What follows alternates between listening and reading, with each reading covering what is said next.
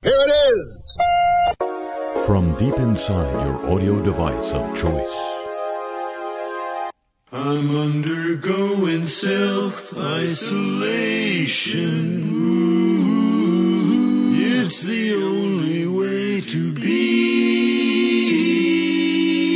Just for the lack of stimulation. Ooh, so come self isolate with me.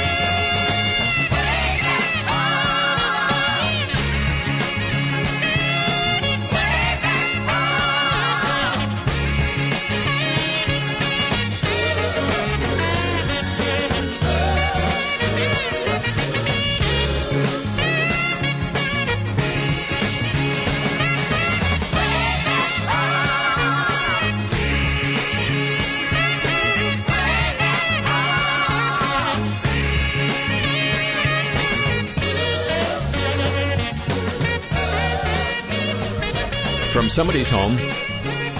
I think somebody's home. This is Harry Shearer welcoming you to this edition of the show as uh, the evidence on both sides seems to increase. We got to keep it closed. We got to open it up. Me, I'm uh, I'm sitting here waiting, waiting for the train to come. Now, some uh, news from the land of fifteen thousand princes. Our freedom loving friends in Saudi Arabia uh, last week This broadcast shared with you the news that Saudi Arabia's sovereign wealth fund, and oh, to have a sovereign wealth fund of one's own, uh, was investing in Live Nation, the uh, semi monopolistic uh, venue owner and uh, festival promoter and uh, event promoter and you know ticket seller whatever whatever other part of the music business you'd like and a uh, bit of the reaction to that.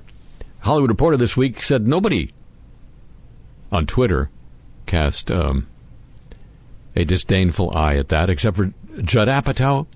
Apatow? Apatow? Anyway the reporter uh, goes on to report which it, i guess feels is within the uh, bailiwick of its name, that Hollywood's anti Saudi sentiment appears to be waning. In October, movie stars, that's last October, movie stars publicly returned to Riyadh for the first time since the murder of Jamal Khashoggi. Jason Momoa, Jackie Chan, and Shah Rukh Khan spoke at Saudi Arabia's Joy Entertainment Forum. Uh, a couple people you may be even more familiar with Spike Lee and Oliver Stone signed on for the inaugural Red Sea Film Festival. Wasn't uh, actually held, postponed from its March 12th date due to uh, the thing. Uh, the Sundance documentary, The Dissident, which chronicles Khashoggi's murder, hasn't found a distributor. Isn't that nutty? It uh, drew supporters such as Hillary Clinton and Alec Baldwin at uh, its premiere at Sundance. I missed it there. Some of the bigger buyers have passed, even though it was a blockbuster year for documentaries at the festival, and the film g- generated uh, strong reviews. The director, Dan Fogel, said uh, following a screening of the film in February at uh, a talent agency in Los Angeles, the major global distributors are scared of this film, unquote. As the pandemic wreaks havoc on the Hollywood economy, many companies would rather take a PR hit than lose their financial footing or go under altogether. Here, here's that uh, moment. There was scant blowback on Twitter over the Live Nation investment.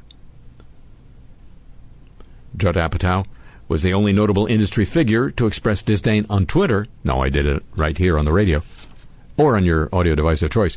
But added the reporter. Then he removed the tweet. Everybody likes money. And now. I just want to say one word to you. Just one word. Yes, sir. Are you listening? Yes, I am. Microplastics. Think about it. Will you think about it? Yes, I will. Enough said. And yet, not enough said. Crawling along the world's river bottoms, the larvae of the caddisfly, to protect themselves from predators, gather up sand grains and other sediment and paste them all together with silk, forming a cone that holds their worm like bodies. As they mature and elongate, they continuously add stuff to the uh, home, which is their home until they turn into an adult. If the caddisfly larva somehow loses its case, it's got to start from scratch. Now it faces microplastics. Last year, researchers in Germany published research finding microplastics in the cases of caddisflies in the wild. Then last month, they published the troubling results of lab experiments that found the more microplastic particles a caddisfly larva incorporates into its case, the weaker that structure becomes. Well, maybe that's the problem with the Hard Rock Hotel in New Orleans. That could open up caddisflies to greater predation, sending ripple effects through river ecosystems. Well, rivers are used to ripples. You may wonder why one insect species matters. This is from Wired.com. Caddisflies are critical actors in river ecosystems. Their struggles could well have consequences. Caddisfly larvae hoover up aquatic vegetation, keeping a river from getting overgrown. As flying adults, they serve as a cr- critical food source for bats, ugh, frogs, and spiders. Researchers have been massively ramping up their work to understand how ingested microplastic particles might affect the physiology and behavior of animals. Relatively little, though, has been done to determine how those particles might affect the structures that insects like caddisflies, as well as your bees and your termite, uh, termites, build. Termites, those are termites that really pester you. Microplastic contamination has been identified in Antarctic sea ice for the first time published in the journal Marine Pollution Bulletin. And that's really the appropriate place for it, don't you think? The new study analyzed an ice core collected in East Antarctica mm, 11 years ago and identified 96 microplastic particles from 14 different types of polymer. Pollution was documented by an Institute for Marine and Antarctic Studies research team.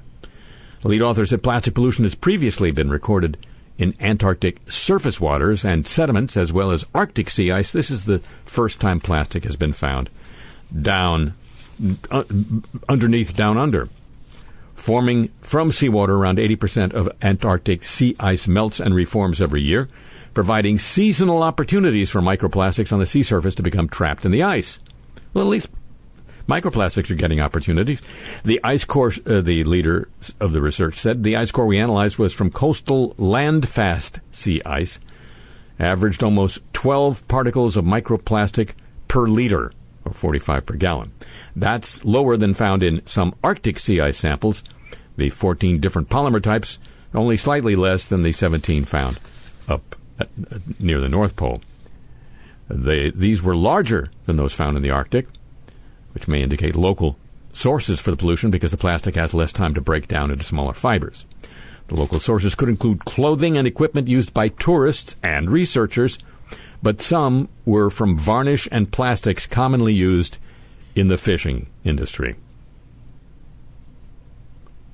Rather than sinking to the deep ocean, the entrapment of microplastics in Antarctic sea ice allows them to persist for longer near the sea surface, making them more available for consumption by marine organisms such as your krill. That's a keystone species in southern ocean ecosystems.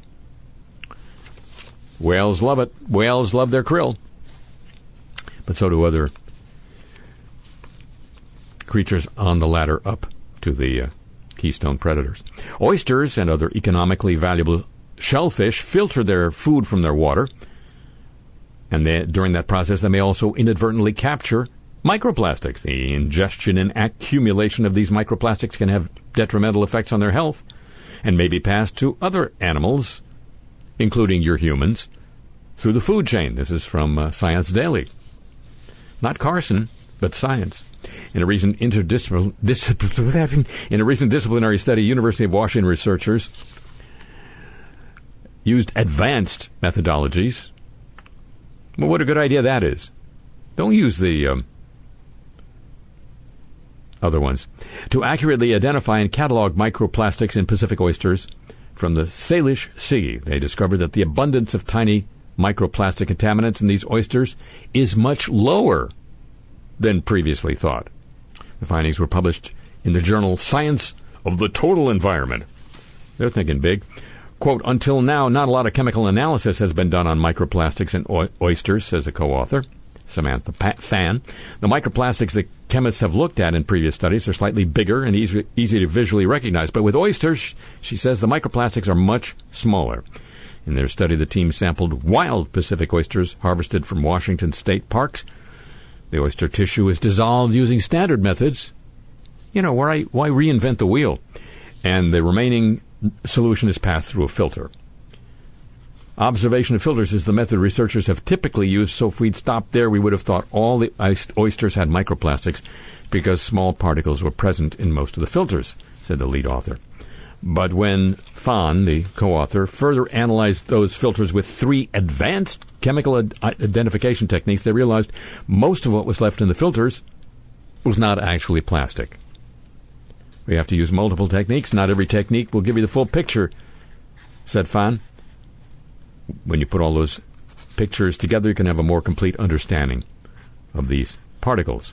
Many of the particles, the team said as a result of their analysis were, in fact, shell fragments, minerals, salts, and even fibers from the testing filters themselves. In the end, they found that only about 2% of the particles distilled from the oysters could be confirmed as plastics. But of course, access to the equipment, elevated costs, and extremely time consuming nature of the using a combination of instruments technique are limiting factors for widespread use. So we'll just we'll just do it the easy way and the cheap way. The level of microplastics on the seafloor, on the other hand, is at its highest level ever, up to 1.9 million pieces covering just one square meter per square about 177,000 per square foot. Researchers said, according to CNN, they were shocked by the volume of microplastics found on the seafloor bed. Well, you got to put your bed on the floor. No, I'm sorry about that. Very. When it comes to moving home, hermit crabs are experts, often swapping shells for the optimal abode. Now, researchers have found that exposures to microplastics disrupts this key behavior, according to The Guardian. The findings are the latest to suggest such pollution could be having an impact on the world's marine creatures. Usually a normal, so-called normal hermit crab will always want to go for the better shell, says the co-author of the research. Such cells or shells are normally those of sea snails. Well, what are they supposed to? The striking thing in this study was when we offered them a better shell, lots of the crabs that had been exposed to microplastics didn't make the optimal decision to take it. The uh, colleagues placed 29 f- female, well, hermit crabs in a tank containing seawater, seaweed, and polyethylene beads at a concentration akin to the levels found in the environment. Another bunch of her- female hermits were placed in another tank without the uh, without the beads. Oh, it's not carnival time anyway. Writing in the journal Biology Letters, the team report they kept each group in the tanks for five days. They removed each crab from a shell and gave it a new one. These shells were about half the ideal weight for each crab. After two hours in their new shell, each crab was then put into a deep dish of seawater, and the team presented it with another shell, this one of an ideal weight. Uh, 25 of the crabs who had not been exposed to the microplastics explored, explored the optimal sized shells, 21 of them, taking up residence. By contrast, crabs that had been exposed to the microplastics took longer to start exploring, and far fewer did so, and only nine moved home. This suggests exposure to microplastics affects realist no the shell selection behavior of hermit crabs, indicating that pollution could be affecting cognition. You think? Really? You? One, just one word: microplastics.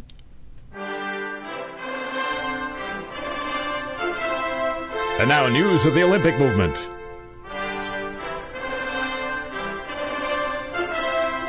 Produced by Jim Ebersol III.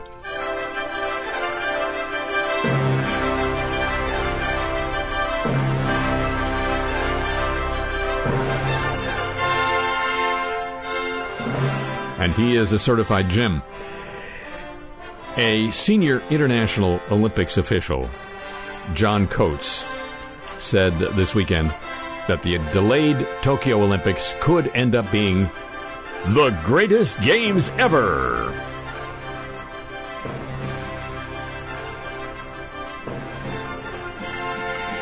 Coates is uh, Australia's Olympic chief, and he's also head of. Here's an outfit I bet you didn't know existed the International Olympic Committee's Inspectorate for the Games. It's a true inspectorate. So I guess he's an inspector. He cited the examples of positive summer games that followed the two world wars of the 20th century. no, no, this is the good news. The Tokyo Games were postponed, as you know, for a year to uh, 2021 because of the thing. Coates said he thought Tokyo could surpass even the reputation of the 20, of the 2000 Sydney Games, which he helped organize, and were described by then IOC chief Juan Antonio Samaranch as quote the best Olympic Games ever unquote. Now, ladies and gentlemen, I don't have the best memory in the world, but I don't have the worst. And it's my distinct recollection that Samaranch described every Olympics that he presided over in sequence as the best Olympics ever. That's just, that's me interpolating here. Pardon, pardon the interpolation. Quote, because we must wait longer than the already long wait for an Olympics, the Games of Tokyo will gently but perceptibly echo the sheer joy and relief of the other delayed Olympics of Antwerp in 1920 and London in 1948, Coates told the meeting of the Australian Olympic Committee. He continued, I believe the Tokyo Olympics may ultimately be amongst the greatest games ever, if not the greatest. I certainly hope Tokyo will be. Turning to future opportunity, Coates told the meeting, which was an online meeting, a virtual meeting, that the proposal for Australia to host the Summer Olympics for the third time in 2032 is gathering pace. The bid is uh, centered around Brisbane. You've heard of it. Had been given the official backing of the Australian committee beginning of the year. He said is now in the phase of quote continuous dialogue with the IOC's future host commission. Yeah, there's one of those too. Planning for venues mostly already existing or temporary, and the siting of athletes' villages were progressing, and the necessary buy in of local, state, national governments was largely in place. All right, taxpayer money assured. Coates did run a failed bid to host the Games in Brisbane in 1992. Said an Olympics could provide an economic catalyst to help Queensland and all of Australia out of the expected post coronavirus recession. So this would be the taxpayers helping to uh, pull the country out of a recession by giving money directly to uh, businesses and workers? No, by funneling it through the Olympics. Quote, I've always believed in making necessity a virtue. There's already need for jobs and growth in the Queensland economy, he told his online audience. Why not? The Olympics! Well, of course. It's a movement. And we all need one. Every day!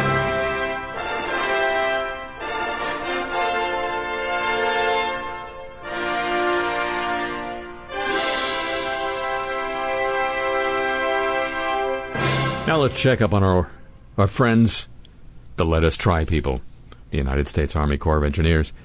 The city of Des Moines following up on a story we shared with you last week about the Corps screwing up the rebuilding of a levee on uh, one side of Des Moines after the Corps found that uh, underseepage had occurred. So unlike the Corps built levee, let's say, in New Orleans, where that never, oh, it did. The D- city of Des Moines is now fighting a bill from the Corps because, of course, as mentioned here last week, when the Corps decides to fix that levee, 35% of the payment for that work will have to come from the city. Could run from 1 to 4.2 million dollars. A levee that cost 8 million to build now faces a repair bill of 3 to 12 million. We should not be on the hook for their mistakes, said the city's public works director. We're seeking legislation to not require the city to pay a share.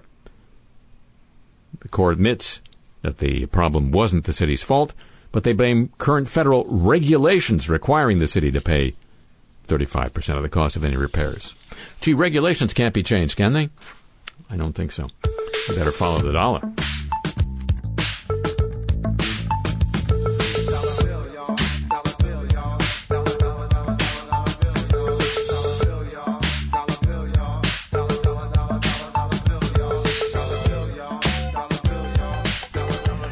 And this is um, an interesting look at the world of digital advertising. You may be aware that, um, of course, digital advertising has uh, taken over from advertising in silly old analog places like print. And the race to the digital world was because it promised transparency and uh, uh, just a, a better sense of how efficiently the money is being spent by the advertiser to ta- target, and I said target you, the potential buyer. Well, here's a study of the British online advertising market conducted by the uh, accounting firm Price Waterhouse Cooper. It found that the publishers, these would be the people who actually have the media, your New York Times, your Wired, get just half of what the advertisers are spending. The other half is being siphoned off by ad supply chain intermediaries. This really is, if this economy is going to come back, ladies and gentlemen, it's the intermediaries that are going to do it because they make so much of the money. About 15% of the total spent, or a third of the fees, cannot be accounted for at all. That's according to the British tech journal, The Register. The study was conducted at the behest of the Incorporated Society of British Advertisers, an attempt to understand the British ad market and its supply chain. The uh, main kind of advertising in question is called programmatic, dominated by Google and Facebook. It's the automated buying and selling of ads, all kinds, as opposed to deals negotiated directly between ad sales teams and publishers. These are through weird little auctions that little that Facebook and Google run. About 82% of the online display advertising in the United States was programmatic last year measured, which is 2018. The total digital ad market worldwide 333 billion last year. A substantial portion of that goes to ad fraud. 42 billion last year by research of Juniper Research, or um, 5.8 billion according to another researcher, White Ops. So a lot of uncertainty in the ecosystem. The known costs in the uh, ad payment pie, ad agency fees, 7%, fees used by advertisers to buy ads, demand side platform fees, 8%, technology fees on the demand side, 10%, supply side pat- platform fees used by publishers to sell ad space, 8%, technology fees on the supply side, 1%. Publishers receive just 51% on the dollar. Understanding, underscoring, sorry, the long-standing complaints of the inability of news publishers to sustain themselves through online ad, ad revenue. Well, if you want to find out what's going on in the world, read the uh, intermediaries. Advertising remains the primary source of revenue for most news publishers. Although even before the pandemic, news publishers earned a small fraction of the money spent advertising online, with the lion's share going to Facebook and Google, says uh, VP of the News Media Alliance. On the bright side, 51% represents an improvement for some. A couple of years ago, the chief revenue officer of The Guardian said in some cases only 30% of every pound spent for ads in The Guardian reached The Guardian. The Guardian needs a Guardian. While this information isn't news to folks who have been auditing and scrutinizing digital ad spend, meaning spending, uh, for years, it will finally be received by advertisers from one of the world's leading advertiser associations, said a researcher.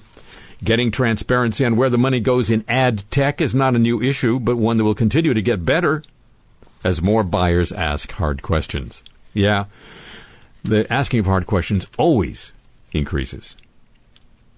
The unknown 50% represents the accounting firm, uh, PricewaterhouseCoopers, trying to reconcile ad impressions across the supply chain. Impressions are if it's if it's shown to you, that's an impression. Or if it sounds like Brad Pitt. That's no, that's another kind of impression.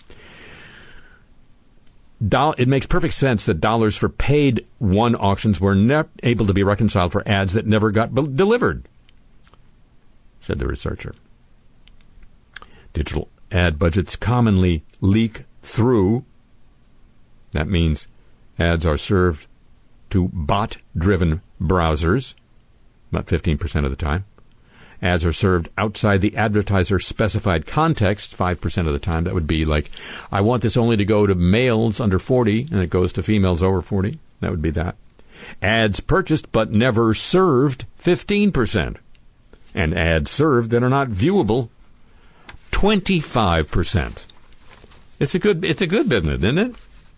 The firm contends only 40% of digital ad spending goes toward ads that fit the requested targeting and have potential value to the advertiser. Yes, pity the poor advertiser. And follow the dollar.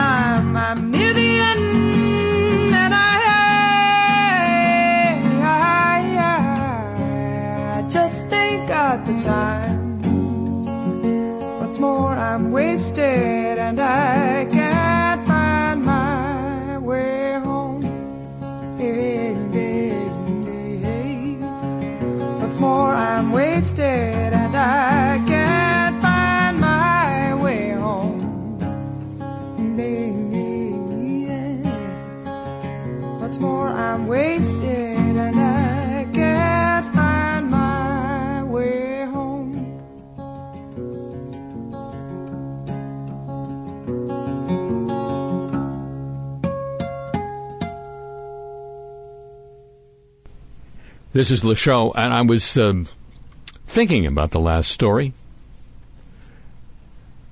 contemplating it just a little bit. What that means is, you know, yeah, the advertisers are getting screwed, but you and me, you and me, Buster, who um, have our attention interrupted by um, ads that sometimes yell at us if they're on autoplay or just diddle around at the corners of our visual perception for nothing because they're aimed at the wrong person or they're run by bots or whatever. So, and oh, by the way, and all the digital information that's gleaned about us from uh, your Facebook and your Google so that the ads can be better targeted, you know, to make them more relevant to you and your exper- your advertising experience. That and all of the civil liberties implications that seem so fraught. All for naught. Now, ladies and gentlemen, I, I raised this question on Twitter this week, just, um, I guess, to be a bit provocative. I'm a kind of a provocateur, you know. And uh, nobody bit, so I'm going to raise it here. See, see what happens. See if uh, Judd Apatow responds with disdain. The experience we've been going through since late March has been identified by a lot of people as the closing down of the American economy. It really hasn't been that. It's been the closing down of half the American economy. If that wasn't true, people wouldn't be so worried about how to pay their bills. The bill sending half of the economy hasn't shut down at all. Only the bill paying half has. Why didn't we shut down the whole thing? Oh, leave leave the banks open enough to pay for the online uh, to, to handle the the payments logistics of the online purchases, but otherwise, landlords, banks, mortgage holders, stop. If if that had happened, the plight that so many people in this country are in, where they're feeling like, well, they for safety's sake they have to stay home, but to pay these bills they have to go to work regardless of the security or safety of it. That wouldn't be happening. Anyway, now to the, pre- the President of the United States uh, had a an interesting week. He announced the uh, dismantling of the coronavirus task force, followed within days by the reconfiguration and rest- restoration. It's a restoration period of the coronavirus task force. Between those two events, two people who work in the White House complex, a presidential valet and the press secretary to Vice President Mike Pence, were found to have tested positive for coronavirus. And so, this week, for the first time, is the ship of state equipped with enough lifeboats? And the question for the businessman turned chief executive is Are they all for him? Mike. Yes, sir. Uh, uh, once more, I'd, I'd just like to reiterate yet again what an honor it is. Mike, Mike, you know me. I don't need constant praise, right? Oh, absolutely, sir. I don't know of anyone who needs it less than you. The very lack of that need is, if I may say so, sir, one of your towering strengths. Hey, when you're right, you're right. so, look, while we're dishing out the praise, yes, sir. you've done an incredible job with the pandemic task force. Terrific. Believe me, I don't know half of what you've done, but so many people tell me it's terrific. Well, thank you, sir. When I think about the thousands, maybe hundreds of lives we've saved. Which is why it's time to say, hey, task force, job well done, take the rest of the year off. Right? Well, that hadn't occurred to me yet, sir, with the uh, daily fatalities still not quite at the uh, starting line of the going down phase. A bad economy can kill people too, I can tell you that. Yes, sir. Just to take an example at, uh, you know, random. Mm-hmm. You don't think any of my friends have coronaries from the thought that, there are people in this building that want to keep everything closed until freaking Labor Day? I, I, I do think that indeed, sir, and I think that our, our task force can serve a very important role in in stepping aside and making way for Jared's Make the Economy Great Again task force. That was your gist, right? Well, of course, sir, although I knew Jared had a role to play in all this. You didn't know he was above the title, right? I See, Mike, the worst thing for your task force is to stick around to the point where there's nothing left for it to do. Mm-hmm. It's like Mark Burnett told me when they finally killed the Celebrity Apprentice franchise. You want to go out while people still want more of you. Otherwise, it can get very sad. I mean, like really sad.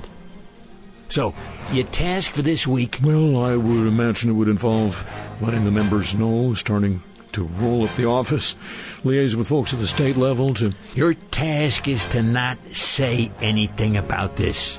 You know, we'll do a press release. I think uh, late Friday night is taken with new Inspector General firings, but some late night this week, and you just Go about my business as if uh, nothing has happened.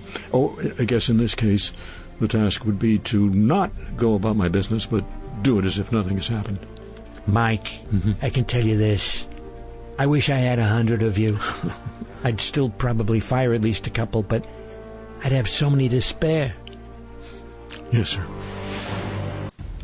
I wish I could think of new ways to tell him what a great job I think he's doing, but thank goodness he doesn't need to hear that. But still, I probably should. Jared, yes, sir. still trying to get Alabama to open up early. Otherwise, the whole deep south. Forget the deep whatever. You're the big organizer around here, right? well, I don't like to blow my own shofar. Many people tell me you're the guy who knows where all the multiple sockets are. Okay, uh, what's the problem? Twitter loading slowly? Screw Twitter. What's with all the sickos suddenly showing up at the White House? First it's that valet kid whose name I can never remember. Now it's that flack who married Stephen Miller. Well, I can tell you this, sir. Somebody's not using nearly enough disinfectant on the banisters. But everybody on my task force has turned on a dime to figure out. First of all, first of all, figure out this.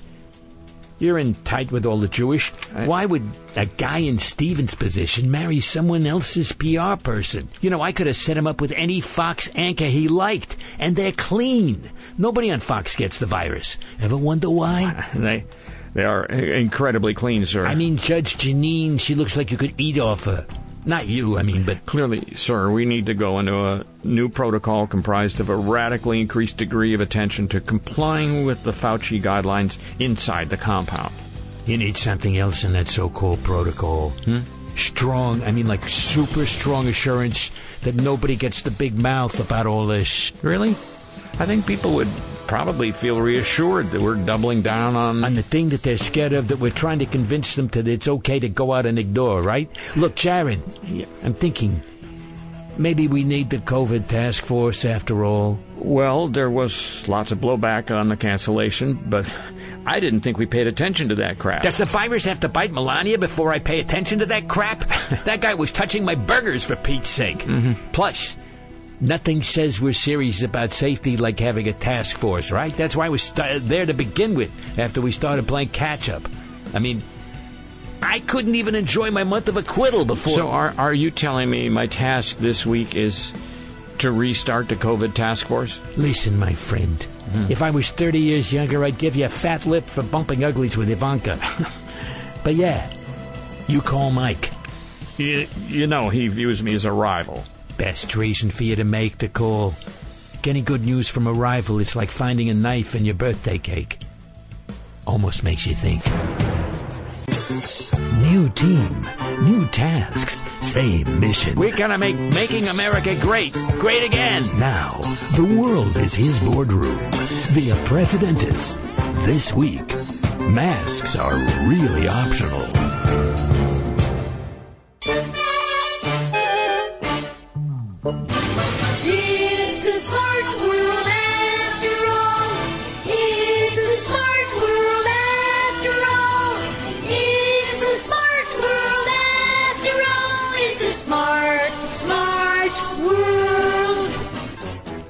Well, I mean, if we gave a IQ test to Mars, come on.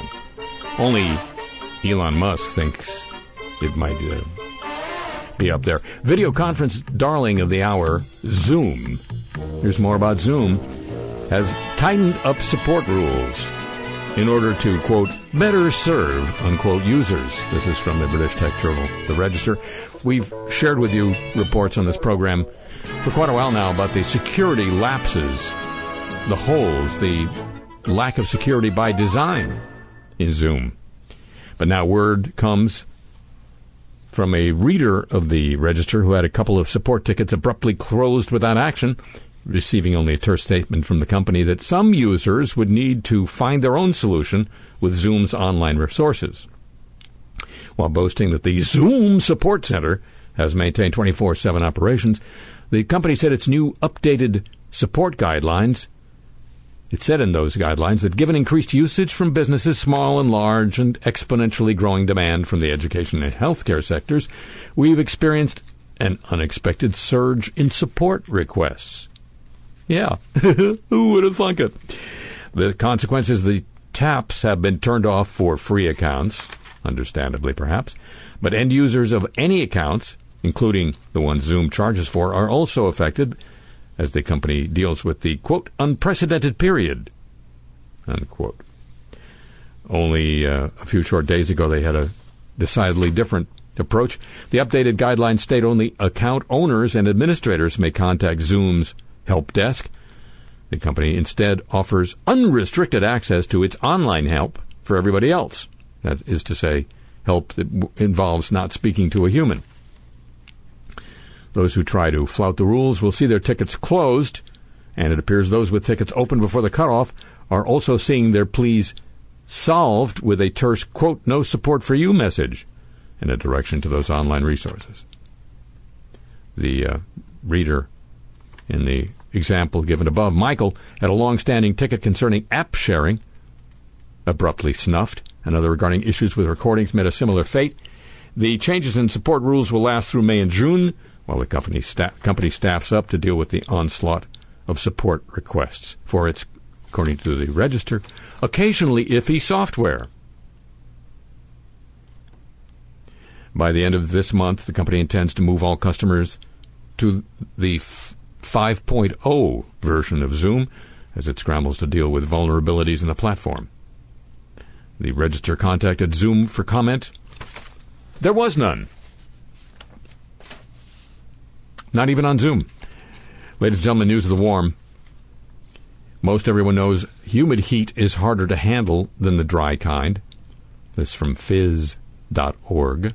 Recently, not a, not a cola beverage. Recently, some scientists have projected that later in the century in parts of the tropics and subtropics, warming climate could cause combined heat and humidity to re- reach levels rarely, if ever, experienced before by humans.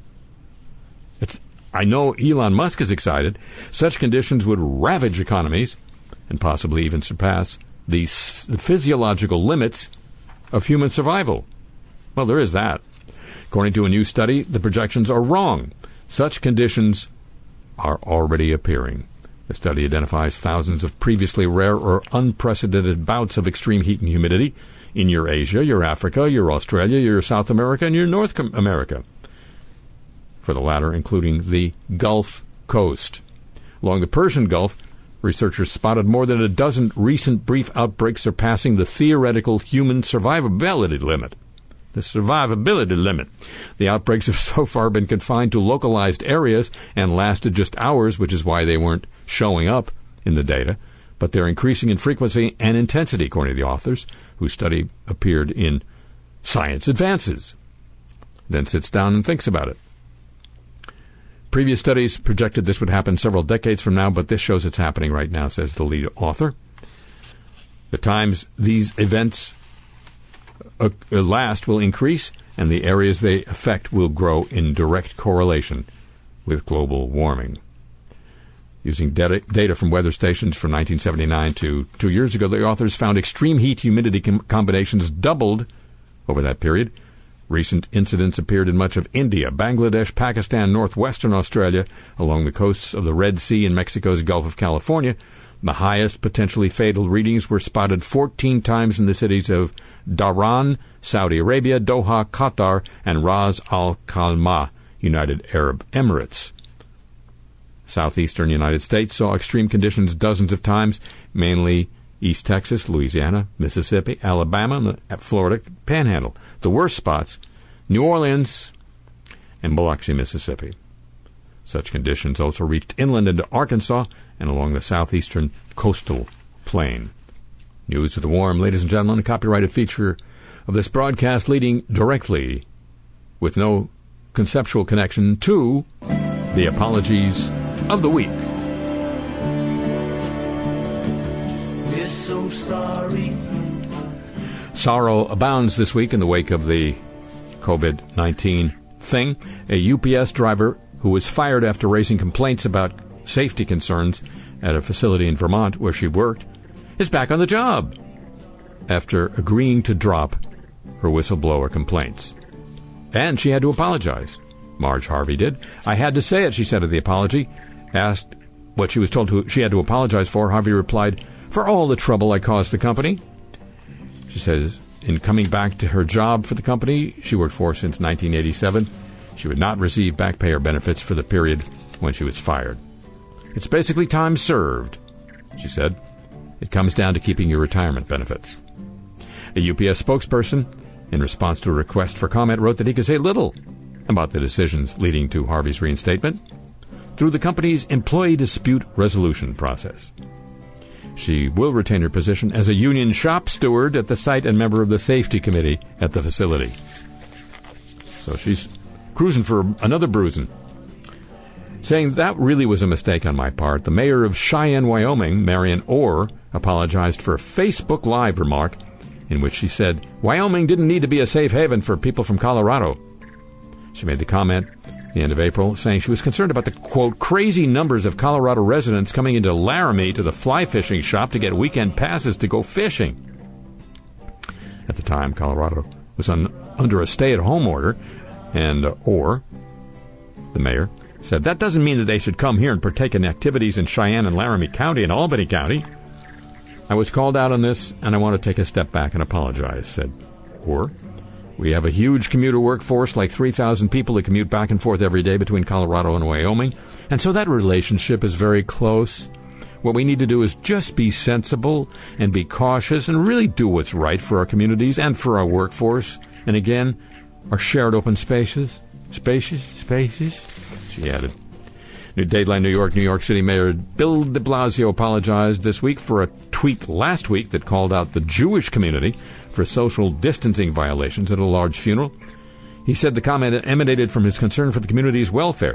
I used words I wish I hadn't used, he said, on a conference call with Orthodox Jewish media outlets.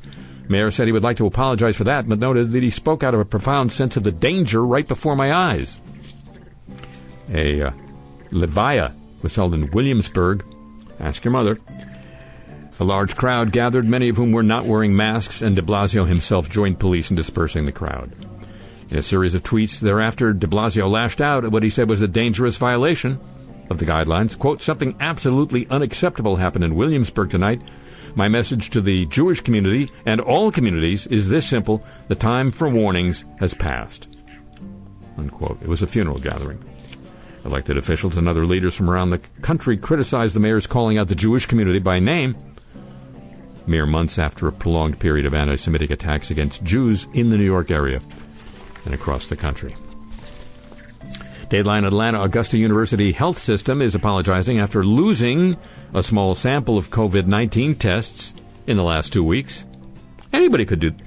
Patient Bonnie Roberts contacted a local TV station after receiving a test from one of the testing sites end of uh, April. She started to feel sick, contacted uh, Augusta University, set up a drive through test. Days passed. She checked the online portal, which would have shown her results 10 days later. She contacted a receptionist who says, quote, I think yours may have been one of the ones that was lost, unquote. The Associate Vice President for Communications at AU said by phone, lab capacity in Atlanta made it difficult to keep up with the 12,000 tests issued in the last two weeks. These labs are running at capacity they've never run at before, she said. As test results started getting delayed, tests were relocated from Atlanta labs to AU's Augusta lab. Relocating the samples caused over 4,000 tests to be delayed even f- further, and some tests were also lost. 30 of those samples got lost somewhere between the testing site and the processing at the lab. They are being contacted, told to get a reswab. We want to apologize for the convenience, the spokesperson for the university said over the phone. Deadline Johnston, Iowa, Governor Kim Reynolds apologized that the Test Iowa masks, mass testing effort, which cost taxpayers 26 million to establish, has failed to deliver the three-day results she had promised. I know waiting for test results is difficult. I'm sorry for any concern this may have caused you, she said during her daily briefing. The Indiana governor has apologized for posing for a photo with two people in which none of the three were wearing protective masks. Much like Vice President Mike Pence at the mask company this week. And his boss, the president, at a uh, mask manufacturing lab as, uh, facility as well. Photo circulating on social media shows Republican Governor Eric Holcomb of Indiana taking a selfie while inside a restaurant in a tourist town of Nashville, Indiana. We're the other Nashville, even while home, statewide stay at home order was still in effect. Nebraska officials are struggling to keep up with the flood of unemployment claims that have been filed since the pandemic began. The labor commissioner, John Albin, said the state has been adding workers and streamlining its processes, but still unacceptable delays. I apologize if anyone's been out there waiting a long time. Come on in. No, he didn't say. Ralph Supermarkets in Southern California said Monday will not provide coronavirus testing to all workers, contrary to a previous announcement. The union, representing most LA workers, called on chains to offer testing to all employees. Ralph's spokesman said he misspoke when they said they were going to do that and added, I apologize. Neil Ferguson led a team at Imperial College London that published a paper that helped persuade the UK and American governments to introduce lockdowns. This week he resigned as a formal advisor to the UK government after a British newspaper revealed he'd been breaching the lockdown rules in his private life, allowing his lover to visit him at his London home. He apologized for violating lockdown rules. The uh, Georgetown police chief in Georgetown, South Carolina. We're the other Georgetown. Apologized on his personal Facebook page after accidentally endorsing his pick for a political candidate on the official police department's page. You don't do that. And in uh, K-pop apologies, Seo In Young shared several photos of herself on the street on Instagram. It seemed people uh, reading Instagrammers were upset as she was in front of the school zone at an elementary school. Her label also released the photos as a part of an official press release. Many complained the actions were irresponsible as jaywalking is cited as the main cause of accidents in child protection zones. The singer's agency responded with an official apology. We weren't aware that Seo In Young was wa- school, uh, jaywalking through a school zone. We apologize.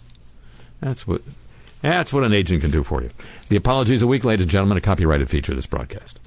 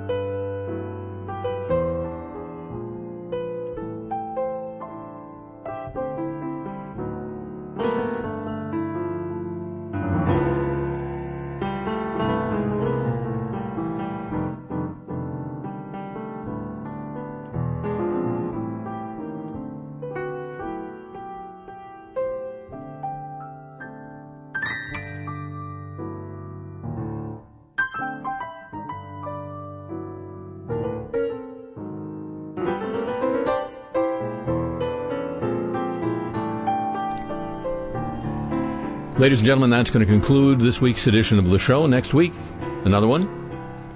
Same time, if you want it that way, on the radio, or your time when you want it on your audio device of choice. Tip the show chapeau to the San Diego desk, to Pam Halstead, and to Thomas Walsh at WWNO for help with today's broadcast. The email address for this program, chance to get Cars I Talk t-shirts and the playlist of the music, all at harryshearer.com. And I'm still on Twitter at the Harry Shearer. Yeah, me and, and Judd. We both hang out there.